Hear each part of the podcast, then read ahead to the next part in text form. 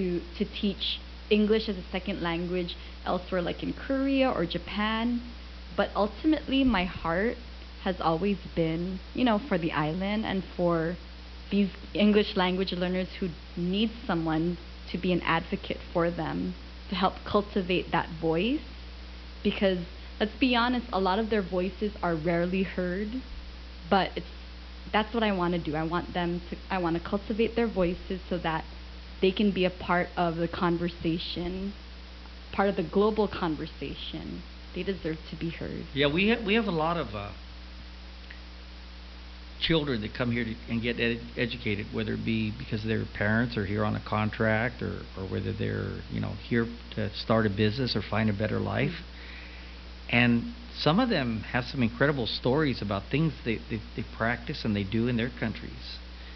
And sometimes we fail to, to, to identify with that and learn from that. You know, we uh, I have a grandson that goes to Father Duenas School, and he tells me every once in a while, you know, oh, did you know that in this country they do this or they do that? And it's like, wow, maybe I should get on the internet and, and research that because that that sounds like a good idea, you know. Uh, there are a lot of things that other places have tried. You know, I, I look at Japan. Japan's getting to that 50-50 balance where they their their old folks are 50% and their young folks are 50%, and the younger ones are declining. So now you're getting so much more of your seniors, and so now their country is, uh, you know, in in that kind of formula where they're going to be less productive because they're going to have to be carrying the retirees and the seniors more than they're going to have taxpayers actually generating things. So it's it's a it's a concern for them. In the United States, of course, we're a little different, and in China, it's really different because now there's a global explosion, right, of Chinese and you can see it all because they're moving all over the world, right? They're they're going to different countries, they're investing in different places, and so the world is is kind of getting smaller. We're we're all integrating even more. Uh, we see some bad practices from some Asian economies. We see some bad practices from South American countries in the United, you know, that come to the United States. So I think you're right on that when you say about the global issue, you know, and and uh, you know, very important. And it's exciting that you guys had the opportunity to travel and see those things. And maybe you can share that with other people, you know, as a teacher of the year or an educator with your children uh, in your class. And uh, maybe even in everyday life, you know, teach some of us neighbors or whatever, you know, even churchgoers. so I, I think it's it's a it's a good concept. I, I just I, I love it. Yeah. Come on, Alicio, tell me a good story. You've been really quiet over there, and I know, I know you've got some some good ideas and and things that maybe we can change our community. uh. Come on, you're letting Annalyn. I know. say everything. You know, I'm like, I'm like, I know once that we leave here, we go on break. like a last minute improv. okay, I'll tell you what. Let's take a break, and when we come back, we'll listen to Alicio. We'll, we'll get him to explain to us. You're listening to Land, Man, and Sea, the Dave Duenas Show. and I'm Ed Cruz. University Women Guam Branch presents The Dish, a monthly program about issues affecting women and girls in our community. The Dish airs on K57 the last Saturday of the month from noon to 2 p.m. On The Dish, we'll talk about women's health, violence, ageism, workplace equality, financial security, and more. The Dish, serving food for thought on issues that are important to women. Brought to you by the AAUW Guam Branch on News Newstalk K57. Buenas, apanielos manparentes manatungo. Guahu si Robert Underwood tahu e eh, epok eh, hamzo. Ekungo ki programata ifinota gwinigi K57 na estasyon. Hatsa ipuntomo, langmo si sinintemo, sanga ni pinitimo, interamente gifinota ifinot samoro. Kada lunes gi alas 6 media gipopuenge. Put favor. Ifinota with Robert Underwood every Monday night at 6:30 on News Talk K57.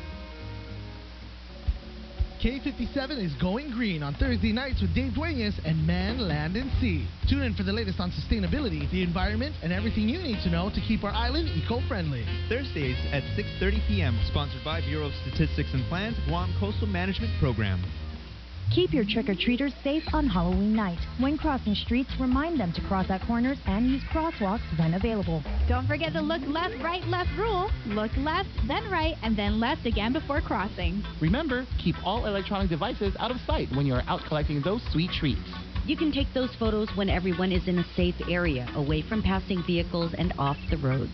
This Halloween safety tip is brought to you by Burger King, the Agana Shopping Center, Mr. Brown, and the stations of Sorensen Media Group. Share the experience of cancer warriors, caregivers, and survivors living on Guam on Sorensen Media Group's My Story. Witness these powerful and emotional stories every first Monday of the month at 6:30 p.m. on ABC7 and the following Wednesday at 7:30 p.m. on Fox 6. Presented by Island Cancer Center, My Story is a Sorensen Media Group production.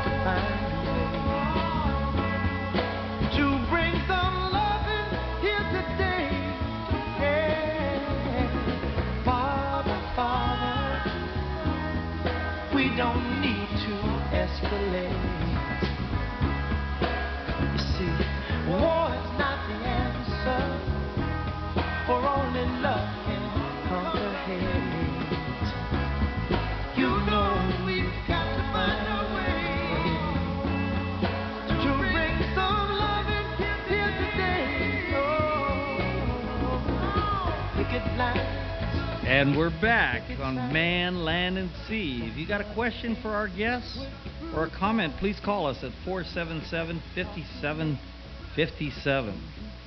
We're here with Annalyn Palugut and Elicio Silverio, and we're discussing about the effects of uh, global warming as well as what man is doing that's affecting land and sea and creating issues for our environment.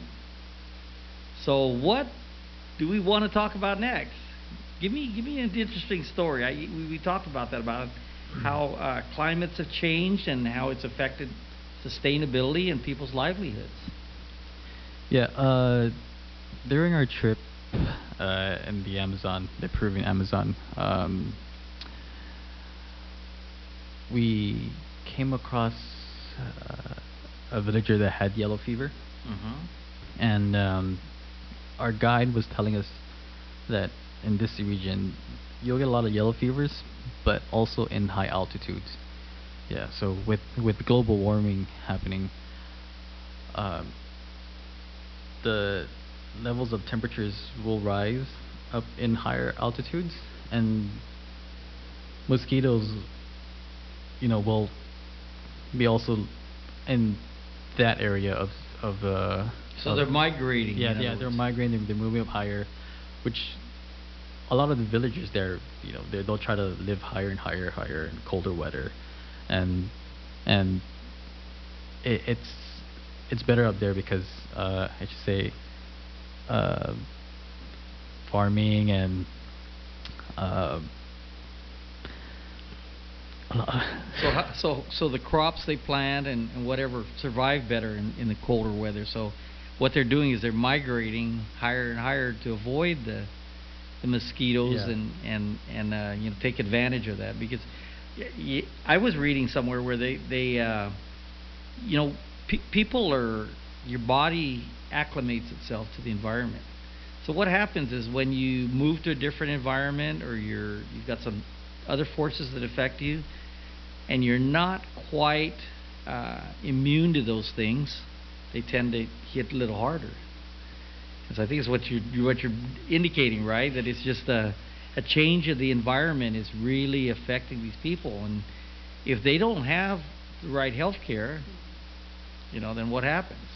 Sure, I know. I know that the, uh, one of the villagers were talking about that in that zone there's only certain people who are living at the lower areas are covered, whereas I guess the government or the healthcare system there does not believe the fact that mosquitoes are starting to go in that region or that area. So the, the people who are getting bit by uh, by the mosquitoes and contracting yellow fever, they're not being covered either. Um, another story was a villager who lives in the Amazon basin, the river. That's his livelihood.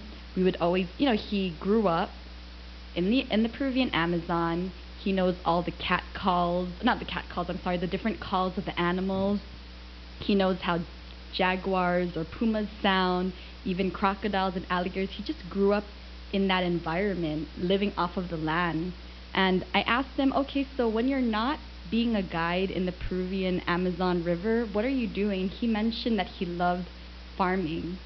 And um, what was so sad was the fact that this year, during the dry season, it was raining a lot.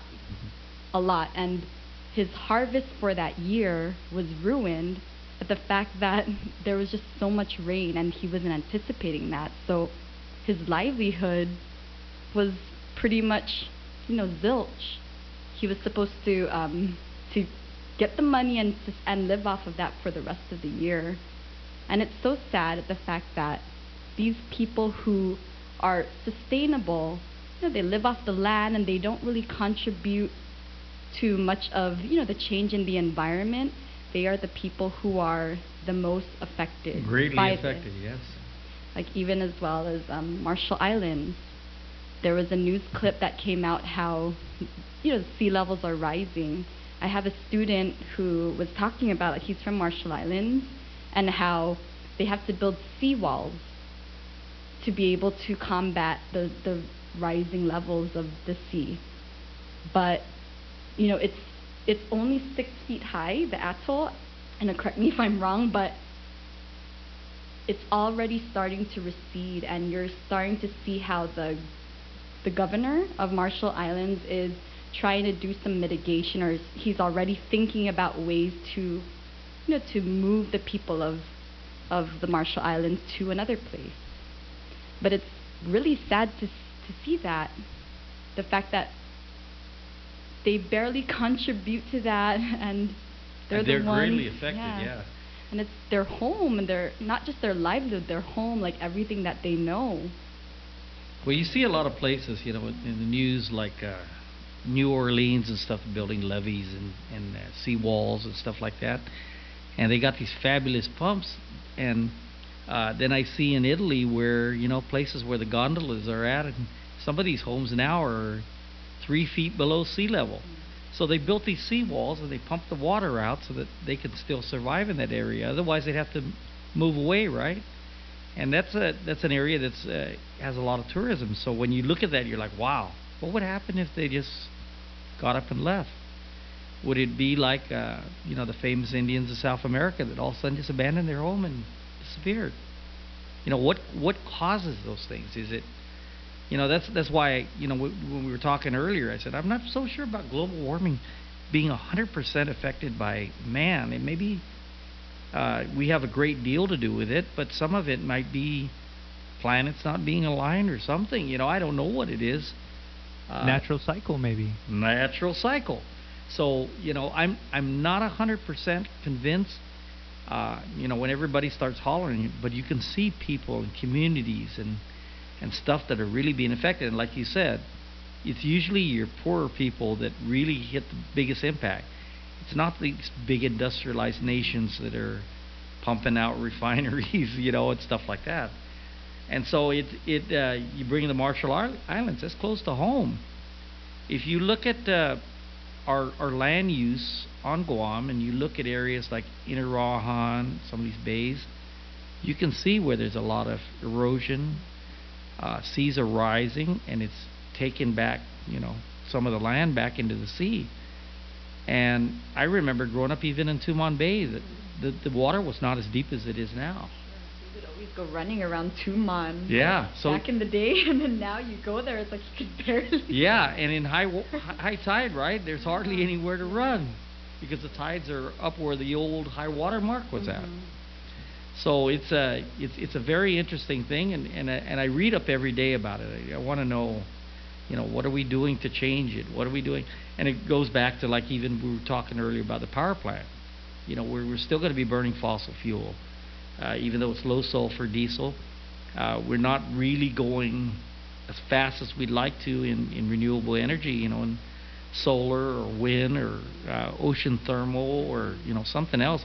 I, I heard a fabulous story at one time where there are these geysers in the you know surrounding area around the Marianas Trench that we could harness some kind of energy out of it by having some kind of turbine.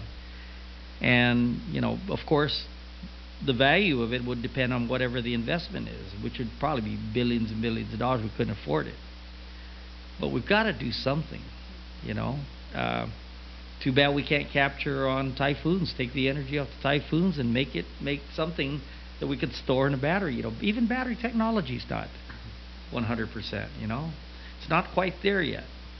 So when I when I hear things like that, I think, man, you know, we we got to educate ourselves to to find better ways. You know. Not because of it's convenient. Yeah. Again. yeah, Yeah. or it's profitable, or what you know, whatever it is, right? So, like in some places, they use uh, liquid natural gas powered trucks. They they, they they they burn a lot cleaner and everything rather than the diesel we have here. Um, some of your California cities are already really pushing that, and so why haven't we done that here? You know, why haven't we gone to liquid natural gas? Why haven't? And it's because, like you said, convenience, price. Uh, you know, what's the cost of living going to be like? You know, can we afford to survive on this island by shipping everything in? Um, you know, we, we've got to, there's got to be a breaking point there where we can just say, stop, you know, let's do this. I, I was really a big proponent about taking the schools and having solar panels put on every school. If you did that and you did the, a whole bunch of homes, the amount of energy that you create would, would make a difference, I think.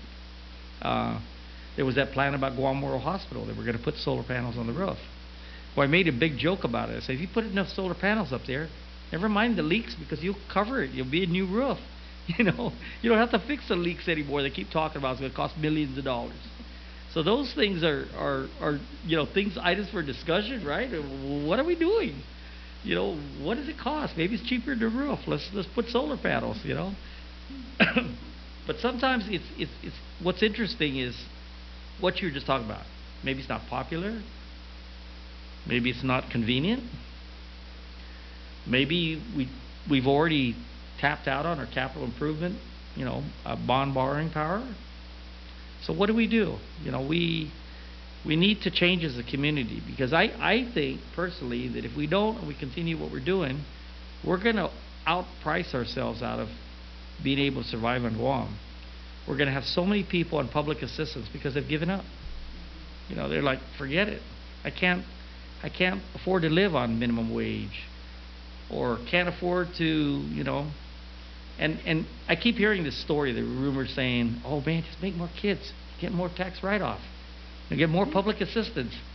Come on, that's a bad idea, bad bad idea, you know.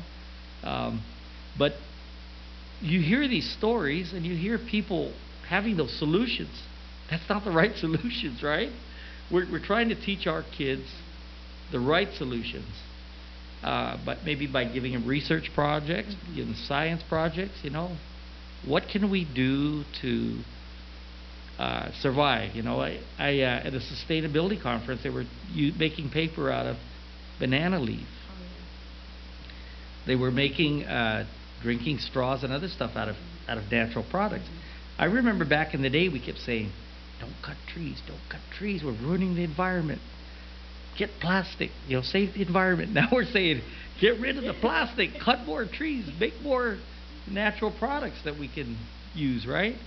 So the concept is flipped upside down, right? True. So if you read a, a textbook from many years ago, then you read a textbook now, they would contradict each other to some extent, right? Engineering is like that. As engineers, we try to design buildings a certain way. And so now the, the whole concept is changing. What kind of materials we use, um, what what what do we do to save on air conditioning or whatever? Look, look at the schools. We went to all air conditioned schools. Well, what did that do for the environment? You know, we're burning fossil fuel there. Uh, could it have been a better way if we had some way for cross ventilation and save some money and save some?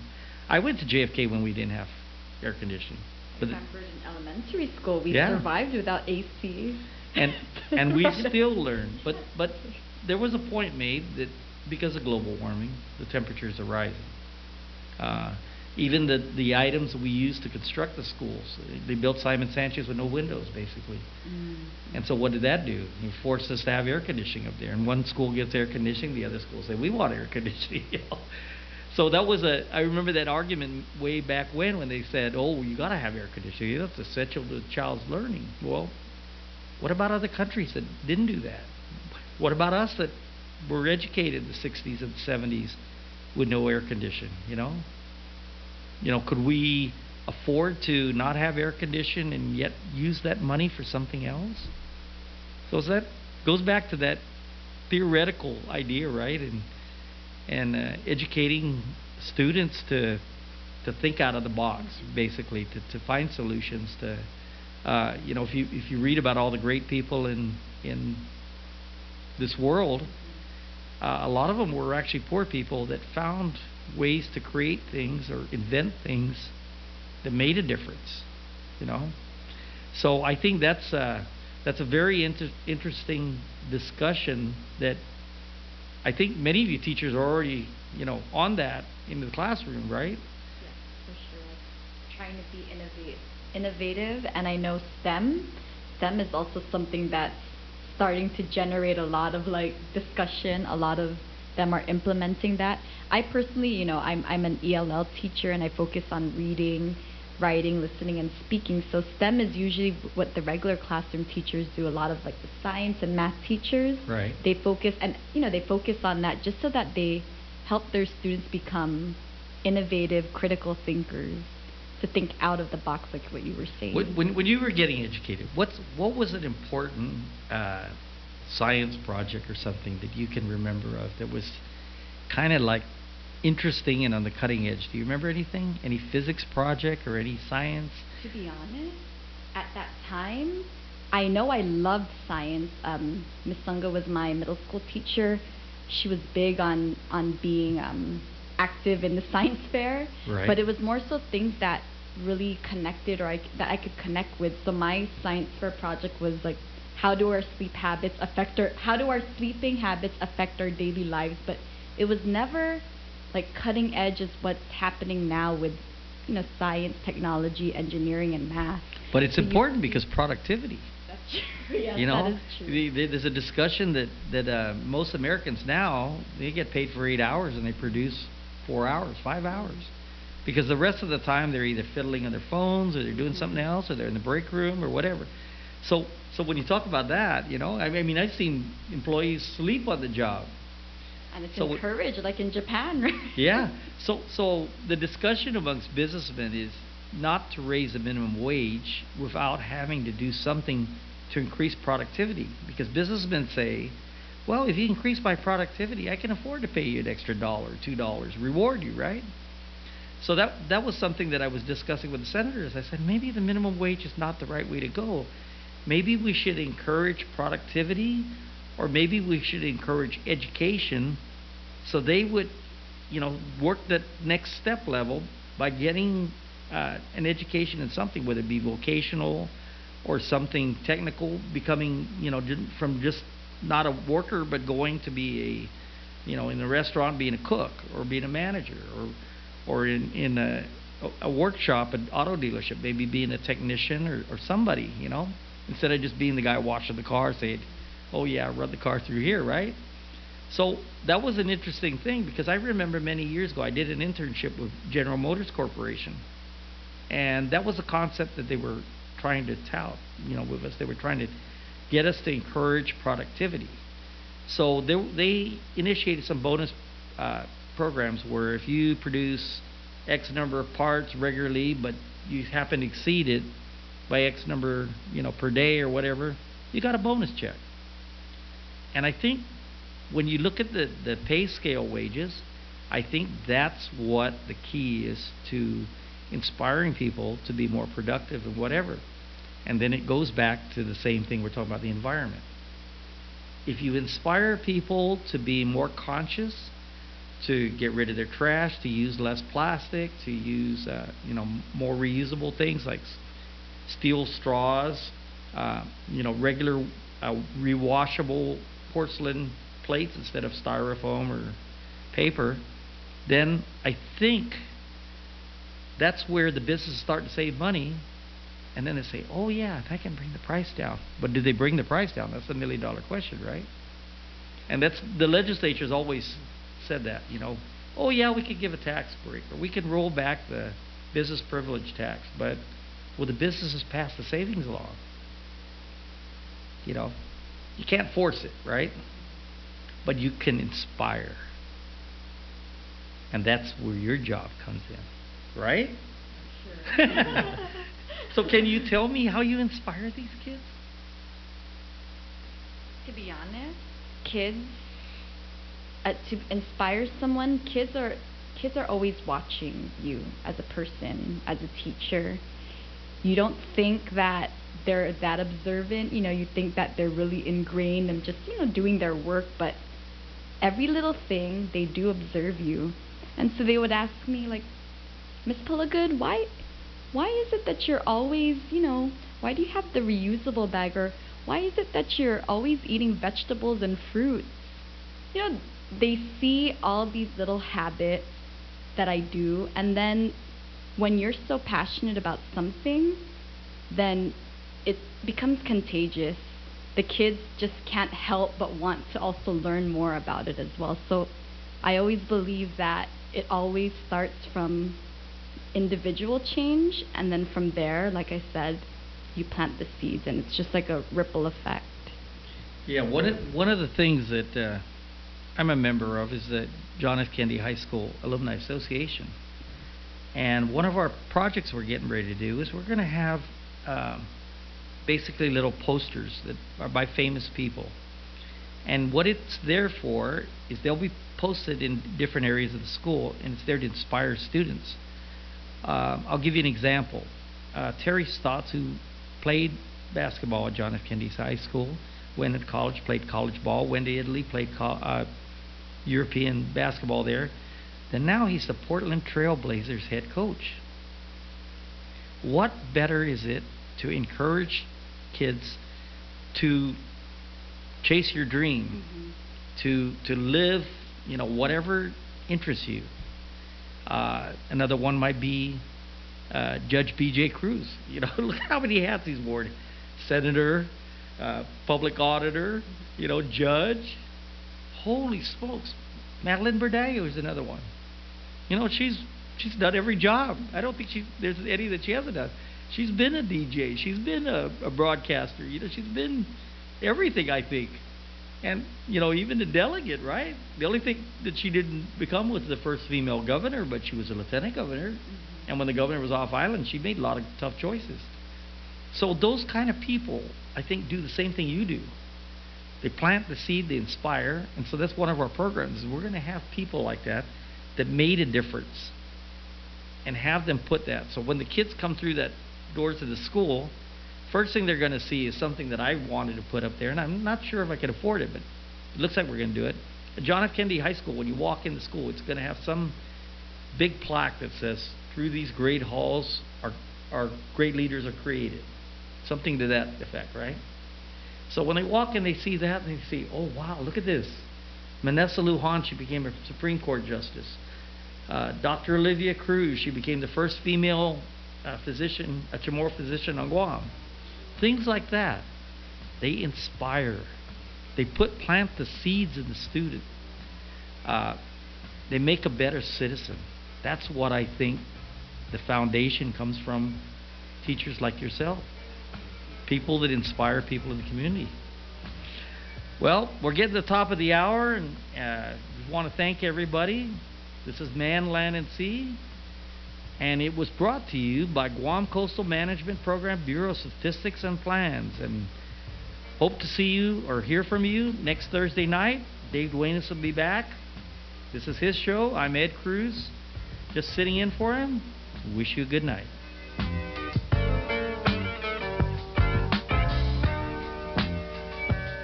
Now at 800 899 8922. That's 800 899 8922. News Talk K57. It's where people go for the news, for the talk. Riveting, engaging, absorbing, fascinating. It's where people go if they want to talk. News Talk K57. The American Association of University Women Guam Branch presents The Dish, a monthly program about issues affecting women and girls in our community. The Dish airs on K57 the last Saturday of the month from noon to 2 p.m. On The Dish, we'll talk about women's health, violence, ageism, workplace equality, financial security, and more. The Dish, serving food for thought on issues that are important to women. Brought to you by the AAUW Guam Branch on News Talk K57. Won't know what hit it. There's a new era of WWE SmackDown on Fox, featuring your favorite WWE superstars all ready to put the smack back in SmackDown. Catch the Queen Charlotte Flair, the Big Dog Roman Reigns, and me, Becky Lynch, the Man. Friday Night SmackDown on Fox. WWE SmackDown every Saturday at 1 p.m. only on Fox 6 Guam and Saipan. Half a day, this is Ton from Wise Owl Animal Hospital. Wise Owl cares for our community and continues to be an ultra modern veterinary clinic. If you are like me, your pet is like a son or a daughter, so it is hard to go on a vacation when you'll be leaving them behind. So board your pet with confidence, knowing they will get the best care, love, and attention. Call us today at 646 CARE. Wise Owl, we are your other family doctor. This buy local message is brought to you by Sorensen Media Group and Wise Owl Animal Hospital. Hardships, struggle, perseverance, hope, support. Experience the incredible and powerful stories of men and women afflicted with cancer and their resilience to overcome the disease in Sorensen Media Group's My Story, premiering every first Monday of the month at 6:30 p.m. on ABC7 and the following Wednesday at 7:30 p.m. on Fox 6.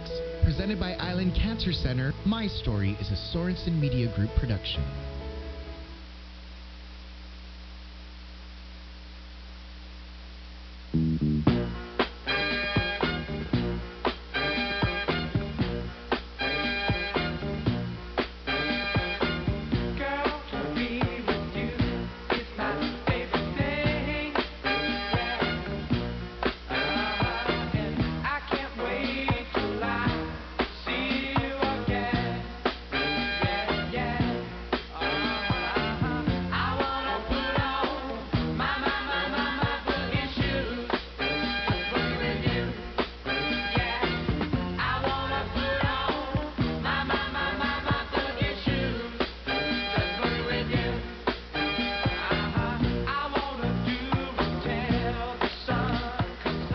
Want to welcome you back. You're listening to Land, Man, and Sea, and it's brought to you by the Guam Coastal and Management Program Bureau of Statistics and Plans. You're on News Talk K57. If you want to call in and ask us a question for the guests or myself, the phone number is 477 5757. You can stream us live on our free app. Just search for News Talk K57 on your device, your phone, or iPad or whatever you may have. You can watch us on Facebook at Newstalk K7 or you can visit us at our website. That's k7.com slash on dash air. And we have guests in studio, Anna Lynn Palugut and Alicio Silverio. And uh, Anna Lynn is the uh, Way 2003 president from John F. Kennedy High School. And she's also the Guam Department of Education 2019 Teacher of the Year. So welcome back. If you have a question, please call in. Um, I, during the break, I was talking to uh, Alicio Silverio, one of the guests, and uh, he was telling me an interesting story. So I'm I'm not going to waste any of the time. I'm gonna I want to I want him to share that with you, Alicio. Uh, which one? Which uh, which story? Uh, both of them actually. The one the one about Nepal, Nepal and and uh, you know even even places like that with the trash would be a good start, and then Mhm. maybe we can talk about your other travels. Okay. Uh, yeah. 2016, we visited uh, Everest Base Camp, and while trekking through that region, we've come across tons and tons of trash. Uh, just recently, I think last year, they did a trash cleanup around that area, and they picked up so much trash where it's more than what the villagers, you know, in that area can carry. Um, that was pretty. Uh, it's more of an eye, uh, an eye opener because you're high up in the mountains and there's trash that's up there in that I, area. I remember watching a National Geographic special, and I didn't see any garbage. And I had been talking to an Air Force pilot that flew through that area, and he says, "Man, we flew over that area, and there is all kinds of stuff, debris around, you know." And I said, "Oh, was it from a plane crash or something happened?" He said, "No. When those guys pack up there and they bring their support stuff, they leave it there." And so when I saw a news story, I think it was on CNN that had a news story about it, and saw how much garbage was there, and it, you know, we're not talking about one year's worth of garbage. It's a collection that you know, years and years and years. And I was just so amazed that you know that it was incredible. So I, I mean, you, you think that you go to some place pristine, and then you turn the corner, and there's our footprint. There's man's footprint. We, you know, affected a bad thing to the environment. So even even uh, you know Mount Everest or whatever, you know, we were talking off off the air during the break about that about uh, adventures up there, and I thought it was pretty neat. And and uh, you guys shared a, a couple other stories. Tell tell me some other story. I want I want to hear. I want to pick your brain. Uh, another one. Are, uh, recently, we just visited the uh, Patagonia, and um, we seen the Great Glacier in that region. Uh, it's in Chile. We visited the Chile area of the uh, Patagonia, and we saw a photo that was maybe 1980, somewhere around the 80s, where the glacier was completely like full. It was full before. Right now, it's maybe around, I should say, 50% melted. And during that time, I asked my guide, I go, okay, uh, what would you do if the glacier melted? I mean, what would be your job? I mean, you're here to take us to see this beautiful glacier, and at this pace right now, it's it's it's rapidly melting. And he just sat there and be like, ah, you're right. I wouldn't know what to do if this glacier is gone because this this is the reason why people come over here in Patagonia. I mean, to sit, see this beautiful glacier, and that glacier also supplies uh, fresh water, you know, through the villages and through the areas that's near it, and and bringing that up, we would talk about uh, climate refugees. I mean, you know, like settlements there. If there's no water there, they would just basically move to another area that has fresh water, and and it's quite sad to see that um, the It's, world. it's happening everywhere. Yeah, it, it is. It is happening everywhere, and um, that you can never bring back. I mean, glaciers you can never. You know. yeah, and it's an eye opener to see things like that and changes, right? Yeah, yeah, it, it does. It yeah, does. it goes goes uh, back to I, I used to travel to Chuuk all the time and do some diving over there, and I was so fascinated. You know, it's just so beautiful. And I go through Palau and and see the beautiful things there. And one day we went to a separate island in Chuuk, and I said, "Wow, man, this place is great." The island was trash. Apparently, the tour groups that went through there, every time they took another group, they would dispose of their trash there. And I said, man, someday this is going to really get really bad. Well, apparently, many years later, I was talking to another dive master that went down there with a group, and he told me that during a storm, a lot of that trash got taken in the ocean. And now it's in some areas where the divers go. And so now uh, the practice is they don't take tourist divers into those areas because, you know, it's, a, it's, been affected by man.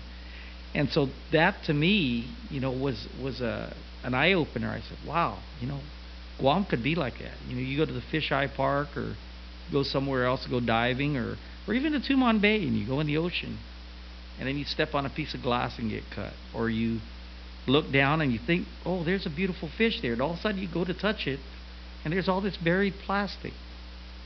You know what? What?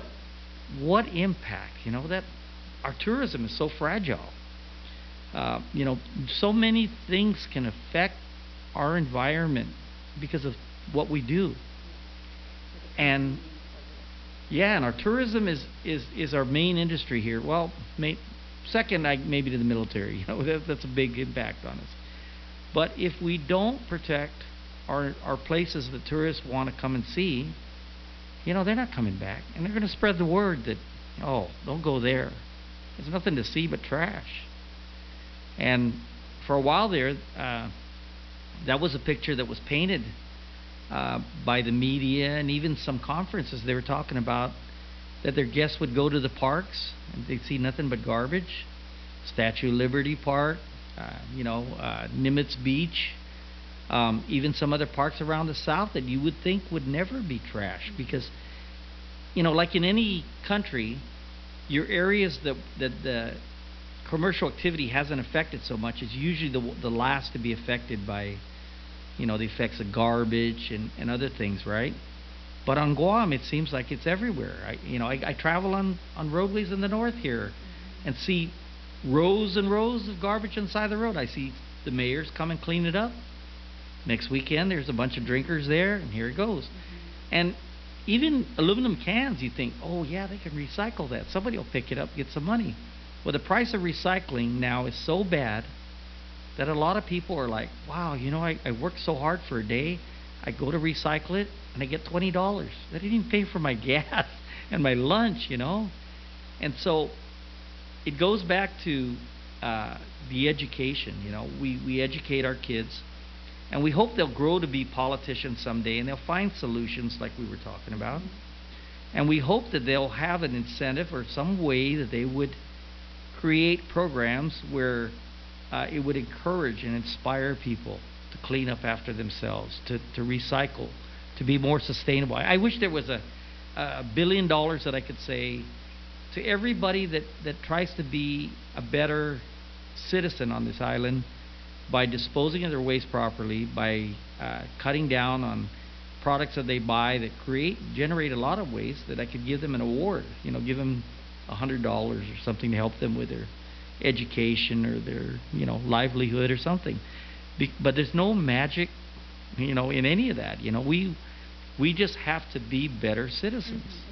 Mm-hmm, I definitely agree with you. For sure. I mean, it it comes down to like the reason why humans in general do things is the fact that it's convenient.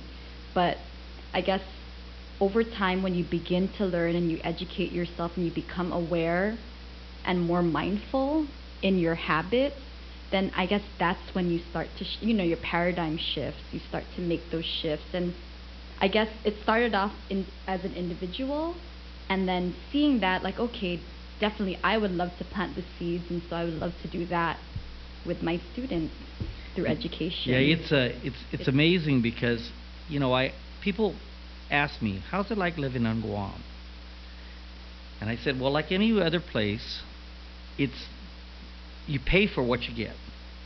So if we don't clean up our island, you know somebody's got to pay for it to go clean it up. Somebody's got to pay to dispose. So what happens? Politicians bring more taxes, right? Increase taxes. Uh, businesses increase their costs. You know, oh, we got to do this and that. So let's bring up the, pri- the consumer price of, of goods. So it's everything we do that's what affects the cost of living here, uh, whether it be power, whether it be water. If we contaminate our water waterlands, guess what? Yeah, we'll get good water, but they're going to have to pay to filter it. They're going to pay to treat it. And then what happens to the cost of water? Goes up. Same thing with power. Uh, the big big deal we we've been talking about in the media lately about the new power plant. You know, they uh, I, I, I go back and forth on Facebook arguing with uh, you know some of my friends like Simon Sanchez and Mike Limtiaco and them, and we talk about uh, the price of power being so expensive. Well, we're probably not going to be able to afford it soon. So I said, yeah, you know, uh, you guys probably made a good deal negotiating for that new power plant. But just based on looking at what the increase of price is going to be for electricity, especially if fuel comes up, many aren't going to be able to afford it. They're going to be living out there in the jungle, and they're going to be cutting down trees. They're going to be burning garbage and everything, whatever they need to do to to sustain life. Um, I see it out there already where people can't afford water and sewer. So what they do is they go down to the baseball field and they haul water for whatever they need to do to bathe, to drink. But yet they have a toilet there and the outfall pipe just goes out in the yard. Goes back to dengue fever, you know. We if we don't watch the way we control our environment, we're going to have outbreaks like dengue fever, uh, malaria, stuff like that. So it all goes back. I said, you know, what what did it cost for us to fight this dengue fever, to do the cleanup? I know a good friend of mine, uh, George Flores, who works for the Island Beautification Task Force, and they went out to Dededo and they did some cleanups and whatever. You know, it costs money. Somebody's got to pay for it. You got staff, you got DPW, you got Guam Solid Waste, you got the Mayor's Council. That costs. Where does that money come from? It comes from the taxpayers. Uh, it doesn't come, you know, out of the sky.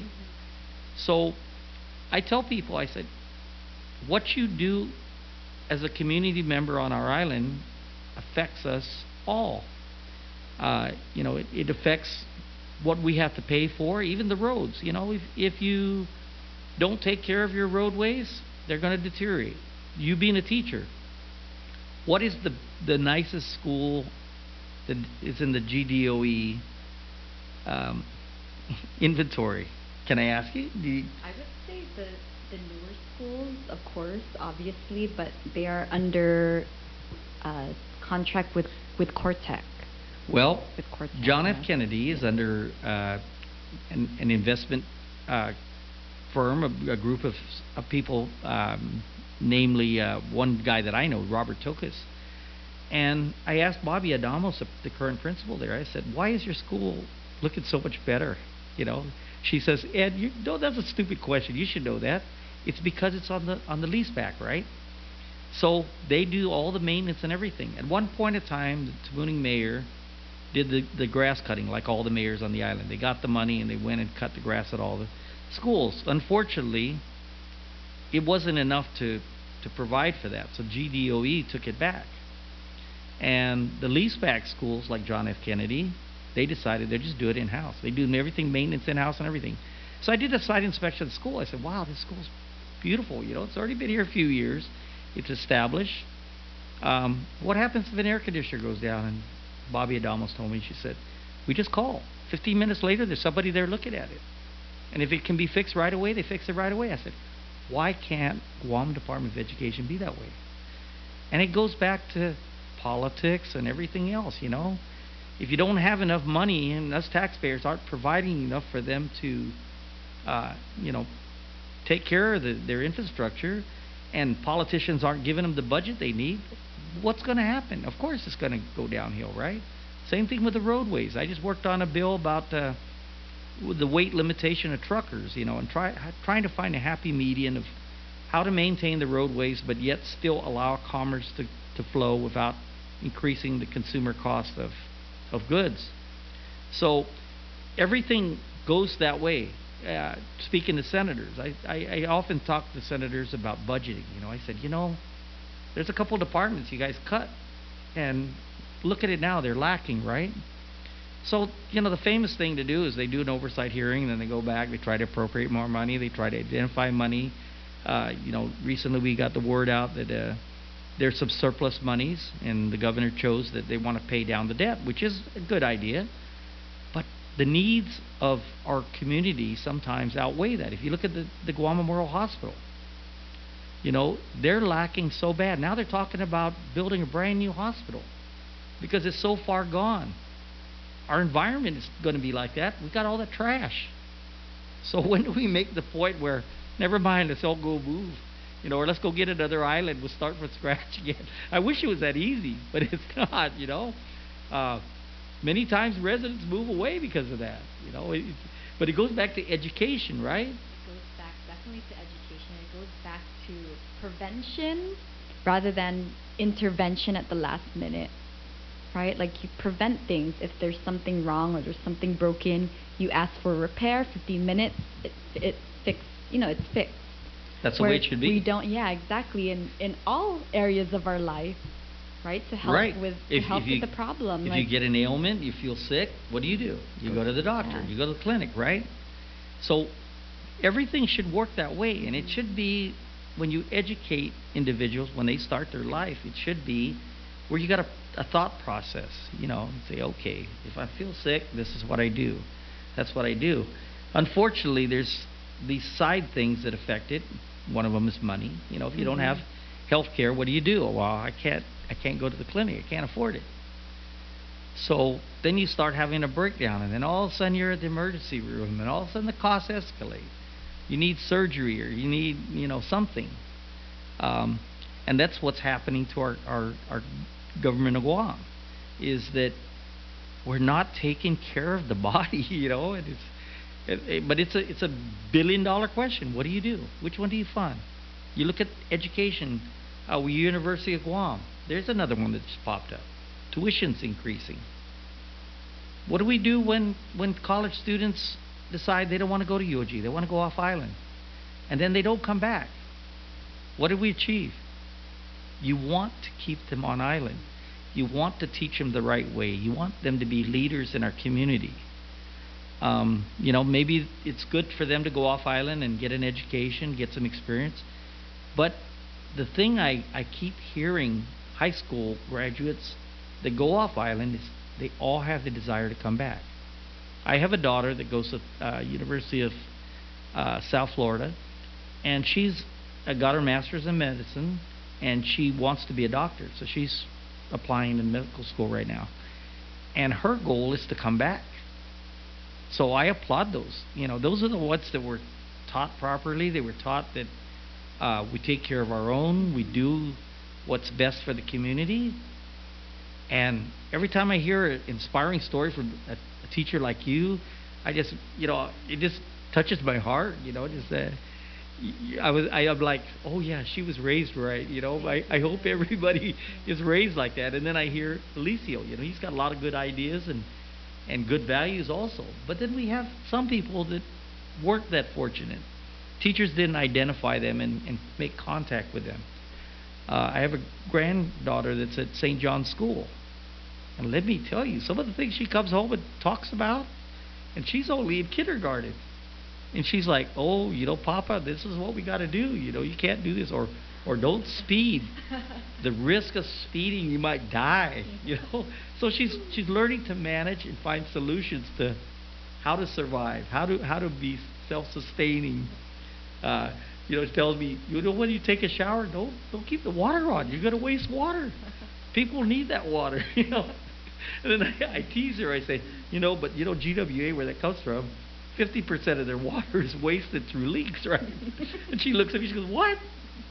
And even being a kindergartner, you know, that's a that's that's pretty crazy to, to listen to a, a young child like that. But I think our children are our key to success. Key to being self-sustaining, key to being good citizens, key to being leaders, key to a brighter future. a brighter future. To a world that we dream of, right? That- Yes. For sure. And that, that that goal, even though it's way up there, you know, we can still achieve it. So that's uh that's pretty incredible. You got anything else to tell me? I I love your story. Thank you so much, Ed. Um, I actually was one of those people, you know, I was uh I was thinking, okay, you know, I was afforded a, a bit of a scholarship to go to University of Southern California and you know to teach uh, um, under the degree of teaching English to speakers of other languages and you know there were a lot of opportunities And that was the Pacific News Center rebroadcast right here on News Talk K57. We are KGUMAM in Agana, Guam. And now it's time for Man, Land, and Sea with Dave Duenas.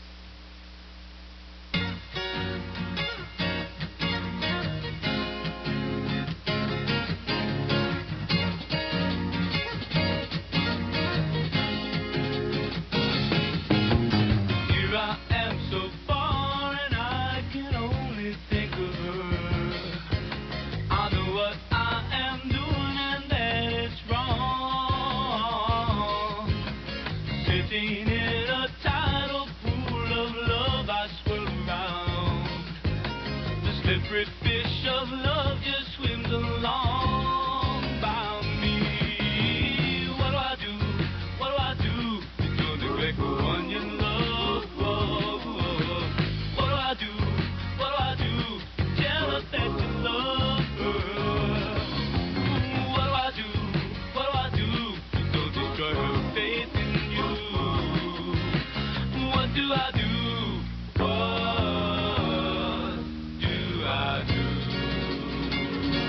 Off a day. Good evening. Welcome to Man, Land, and Sea. 35 minutes after 6. News Talk K57. Yes, we got an environmental talk show. Jeremy, thank you for that song. Love that song. No problem. I love Calipana too. The late, great Mackie Fury. What'll I do? We got some guests coming in a little later. Man, Land, and Sea is brought to you by the Guam Coastal Management Program and the Bureau of Statistics and Plans. Thank you for sponsoring the show. And brought to you by. Once again, got some guests coming in. They're, you know, tomorrow time, fashionably late. but that's okay. Gives me time to talk about a few things. Uh, speaking of such, uh, you know, we brought past shows. I did a show on the stray dogs and illegal dump sites. I met a good friend. Met him this afternoon, matter of fact, and brought it to my attention. He said, Dave, you know, I got a question. I listened to your show, I really like it, and, you know, when uh, conservation officers uh, find people fishing at uh, at the preserves or fishing illegally at certain places, if they get caught, they confiscate their fishing gear, their vehicles, you know, poaching for that matter. And I said, yeah, they do. Said, he goes, why can't we do something like that for people that dump illegally? Confiscate their car. You know, do something. I said, yeah. First we got to catch them. First we got to catch them. But I said, you know, Jess, my good friend Jess, good idea. You know, we do that for people that are poaching illegally, fishing in uh, the marine preserves. You will have your gear and uh, confiscate it, including your vehicle. So, good idea. 477-5757, that is the number to call should you have any questions or comments. Uh, again, uh, I do have some guests coming in. And like I said, tomorrow time, you know, they're fashionably late. Hopefully uh, they're listening in. The, oops, I'm supposed to be in. Uh, supposed to get an individual from the USDA, Mr. Jeff Flores, supposed to be coming in. Miss Diane Weiss, she's the wildlife supervisor with the Guam with uh, Department of Agriculture, Division of Aquatic and Wildlife Resources, as, as well as a conservation officer himself to come in, Mr. Uh, Nathan Rios. And we're going to talk about all the different, uh, what kind of laws they have in regards to stray dogs. Well, excuse me. Uh, I wanted to talk to them about stray dogs and the feral pig issues. As you know, feral pigs are all over Agat and Santa Rita. And what can we do and what assistance can the government provide to, you know, people like the mayor's office is having a difficult time. So I invited them to come in uh, and we'll talk about that. We'll talk exactly about that uh, as soon as they get here. Um, once again, uh, the roads are slick, so I can understand. Drive, drive careful now. We don't end the show till 8 o'clock, uh, but in the meantime, you got something you want to talk about, by all means, give me a call, 477-5757. That is the number to call, and we'll talk about that. One of the biggest things I'd love to talk about is uh, trash. I talk trash. yeah. That's what got me to, uh, motivated me to do this show. Um, I just really got fed up with the illegal dump sites. And speaking of that, um, mention again, mention it many times.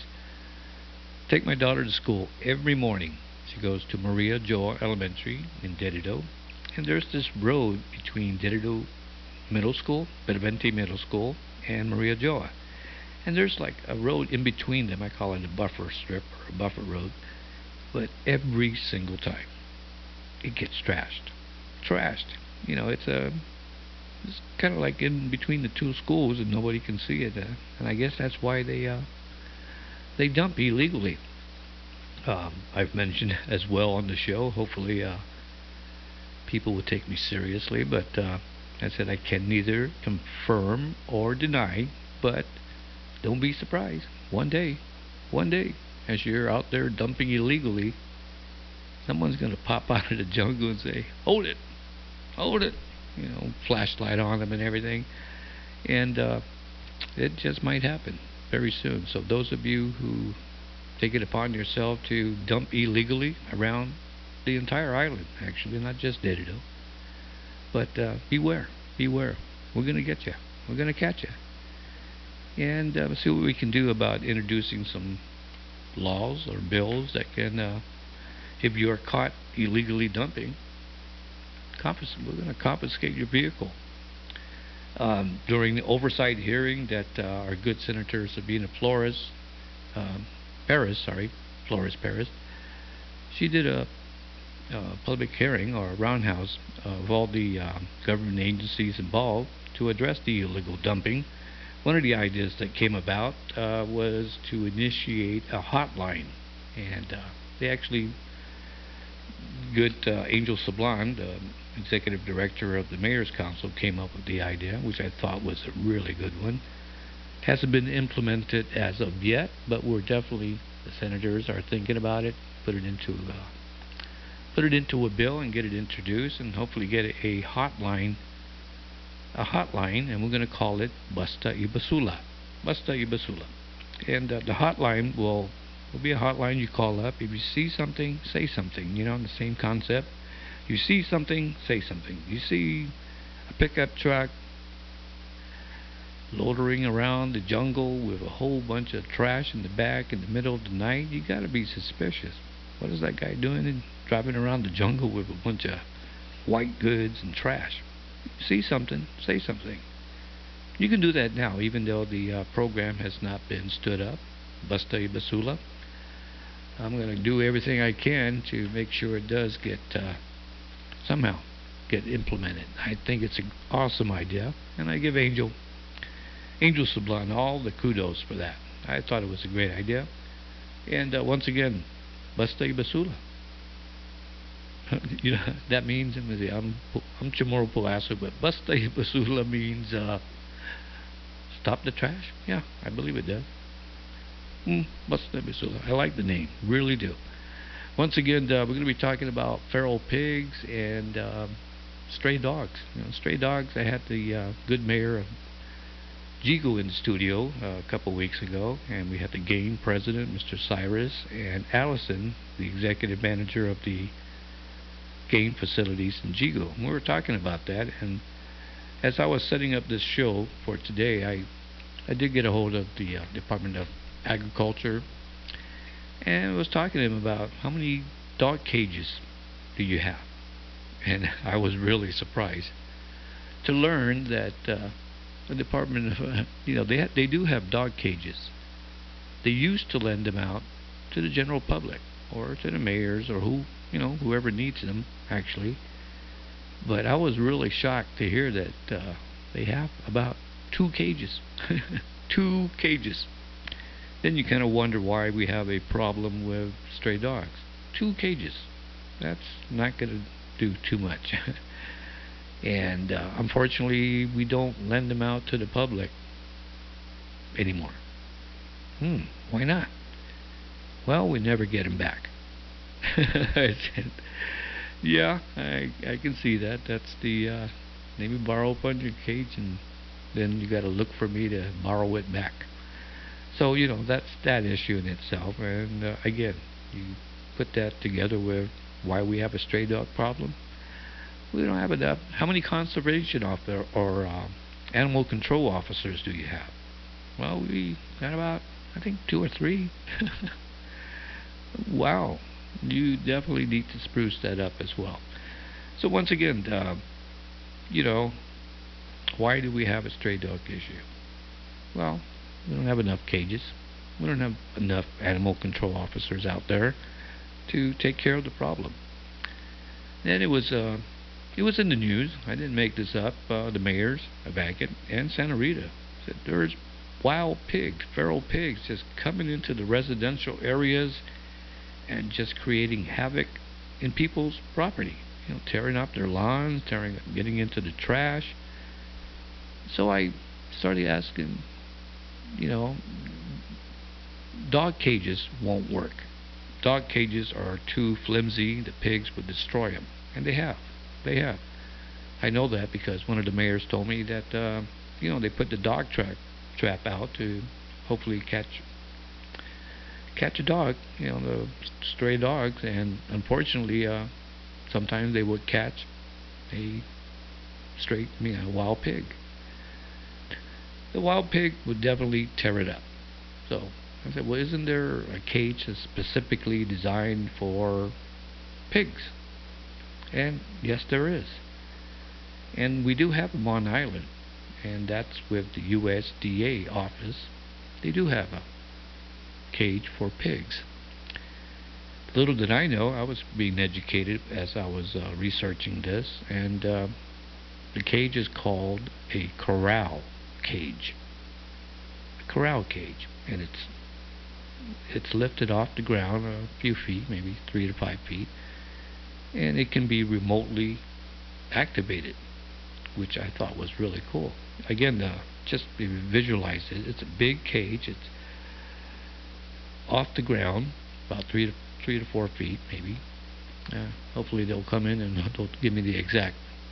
Anyway, it is remotely controlled. You can control it with your smartphone. You can control it at your PC at your office. You don't physically have to be at the location that you're trying to catch these feral pigs. You don't, which I thought was really, really cool. And like uh, stray dogs, feral pigs are very smart. Dogs and pigs, they're fairly smart. And the concept with the corral remotely activated uh, cages, the corral, and they're specifically for pigs, is um, excuse me. Um, they would monitor it. They have it's video. You can see it on your smartphone or in your PC. You can see the uh, video at the location that you're trying to catch these uh, feral pigs, wild pigs, and again, the old-fashioned uh, pig traps is it would be activated by a, a rope or a stick or something, but you only catch about one or two, and then the rest of the pigs say, "Ooh, they they caught my cousin," and they wouldn't go near the cage after that. Same same goes with the dogs. They're very smart, very smart animals.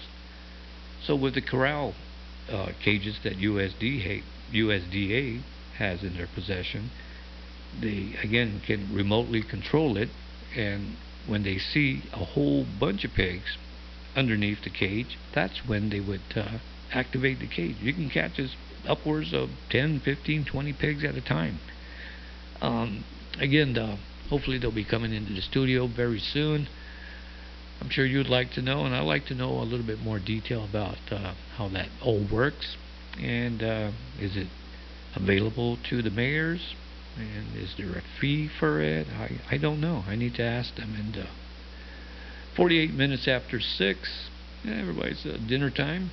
You're listening to Man, Land and Sea. I'm Dave Duenas. And once again, thank you to the Bureau of Statistics and Plans, Guam Coastal Management Program for sponsoring the show. It's a great pleasure to uh, do this show. You know, again, uh, envir our environment is very fragile.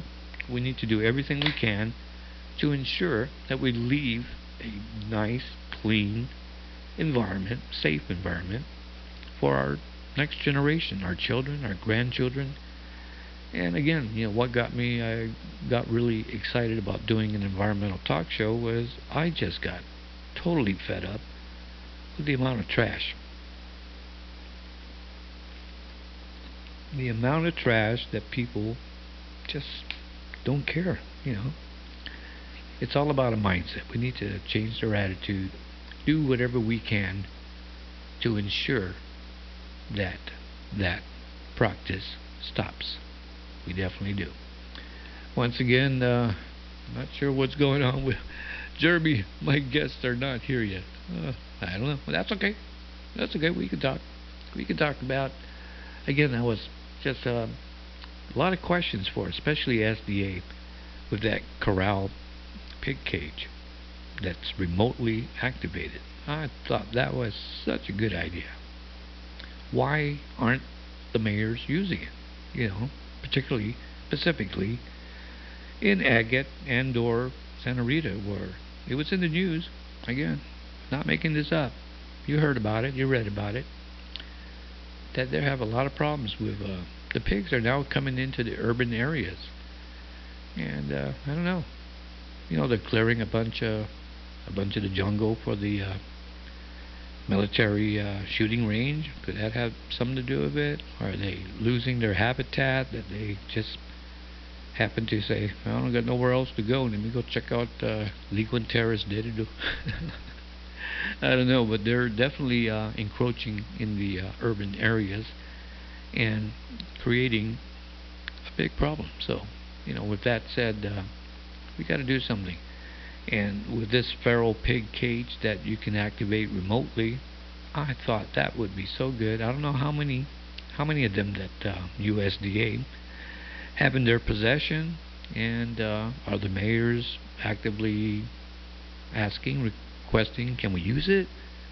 Or you know, again, I I don't know. I I apologize. Uh, I was hoping they'll be in here. I don't know where are they. They probably have traffic jam or something.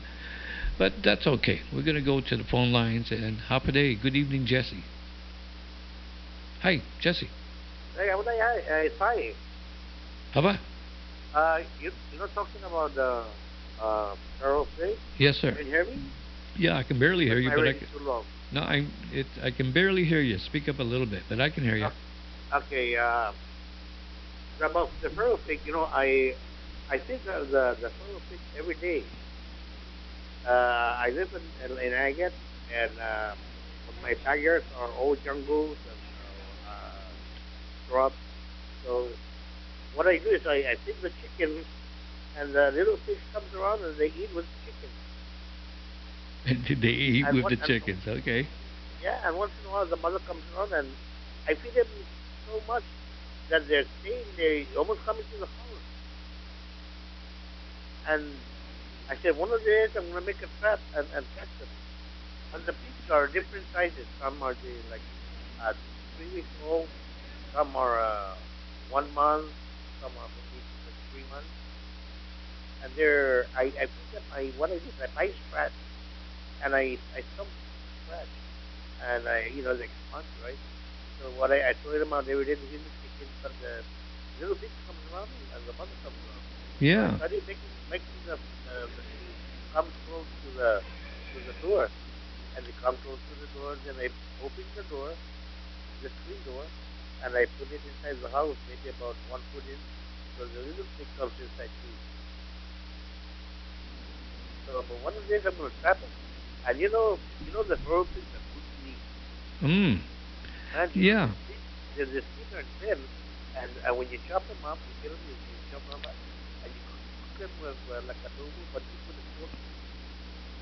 Yeah, Jesse, I can barely hear you. Can you talk um, directly into your phone piece and maybe we Okay, can? okay. There you How go. No, much better. Okay, okay. Um, you, you, I feed them. I, I, I feed those, guys, and uh, what I do is uh, once in a while I'll, I'll get one that's roasting nice, and I'll Mhm. clean it up, and uh, I uh, what do you call it? Um, I put uh, I like adobo and I put a choti, and man, buddy, they're good Okay, so do they come around pretty often? every day. Every Every day day. I feed the chicken in the morning, feed them in the evening, so the fish comes at, at the same time. They know already. Once the chickens are are, are around, they come around. So my call is every morning or evening is Myla, Myla, Myla, and you know, come. No, and uh, I'm I'm um, definitely sure they're uh, good tasting, but uh, you know they're. I, I definitely wanted to bring the, uh, like I said, the authorities from uh, wildlife, uh, with Department of Agriculture as well as USDA to address. You know, I, I've heard about, I've seen it, heard it on the news about the uh, problem that uh, Santa Rita and Agat have with the uh, wild pigs. Hello, Jesse. Hey, sorry, I gotta go. So catch you later. All right, Jess. Thanks. Thanks Uh, for calling bye. in. All right, there you go, Jesse. He's feeding feeding the wild pigs and uh, my lot, my lot. Hey, Instead of lot, lot, my lot, my lot. Five minutes till the top of the hour. CBS News will be coming around. Uh, again, uh, I apologize. Uh, I don't know. I, I'm not to make any excuses. I don't know where they're at. anyway, Dave Duenas with you. Uh, got something on your mind? Give me a call. You want to talk about uh, feral pigs? Are they coming into your property? If you got some coming into your property in Dededo, I know Agat and Santa Rita. I know there's a bunch in Yigo, plenty in Yigo. And uh, again, stray dogs, that's always an issue. And uh, I, like I said, I found out there's they only got a few cages. They only got two animal control officers. I think three. One of them got bitten by a dog. Matter of fact, I know that because I got that from the game president, uh, Cyrus. He said they used to have three animal control officers. Unfortunately, one of them got bitten really bad uh, when he went to uh, retrieve a uh, stray dog. So then you you know you kind of put those all together and figure it out why we have a problem with stray dogs and feral pigs. We don't have no cages. The pigs get into the dog cages, tear them up.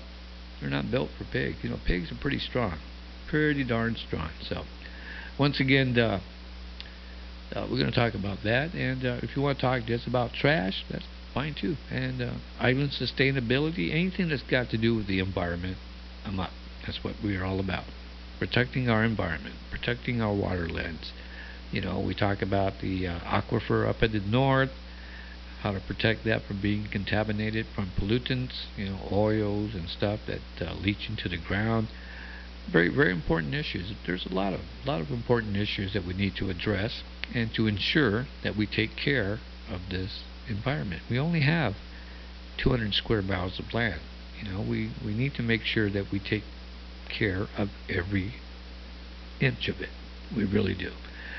Three minutes until the top of the hour. Um, we got a caller calling in, but uh, caller, I'm going to ask you to, if you can, call back right after the CBS News, and we'll be more than happy to take your call because we're just up against uh, news, and it's just not going to give you enough time to talk. So, caller, stand by. We'll get to you. All right.